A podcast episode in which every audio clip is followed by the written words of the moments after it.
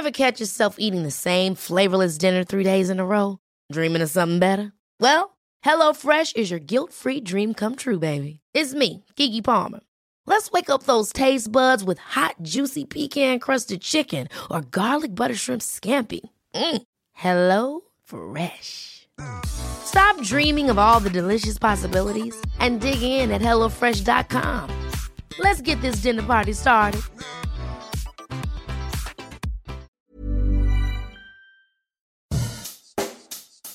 Bonjour et bienvenue dans Savez-vous que, le podcast d'anecdotes du Dauphiné libéré.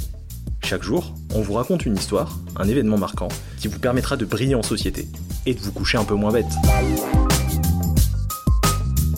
On vous l'a toujours dit, la capitale mondiale de l'alpinisme, c'est Chamonix. Une appellation pourtant subjective et un peu floue que nous allons tenter de contester.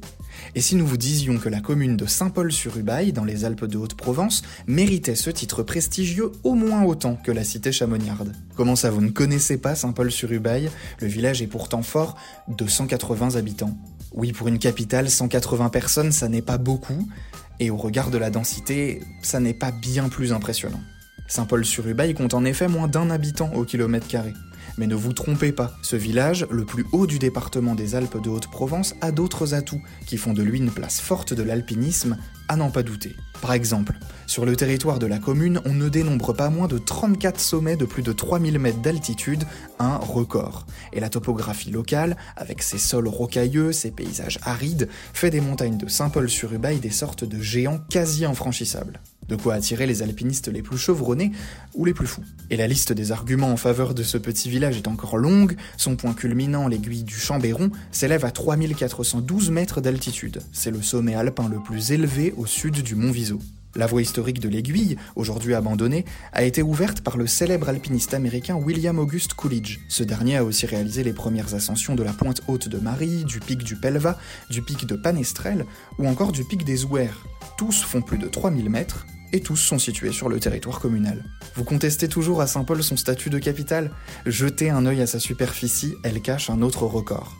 Saint-Paul-sur-Ubaye serait la plus vaste commune de France si l'on aplatissait toutes les montagnes qui se trouvent sur son territoire. Bon d'accord, Chamonix mérite certainement plus l'appellation tant convoitée de capitale mondiale de l'alpinisme. Sa situation géographique est emblématique, au pied du Mont Blanc et ses 4810 mètres. Et c'est ici que la discipline a vu le jour. Mais il ne faudrait pas oublier que l'arc alpin court jusqu'à la Méditerranée et que les Alpes du Sud regorgent de trésors pour les passionnés de montagne.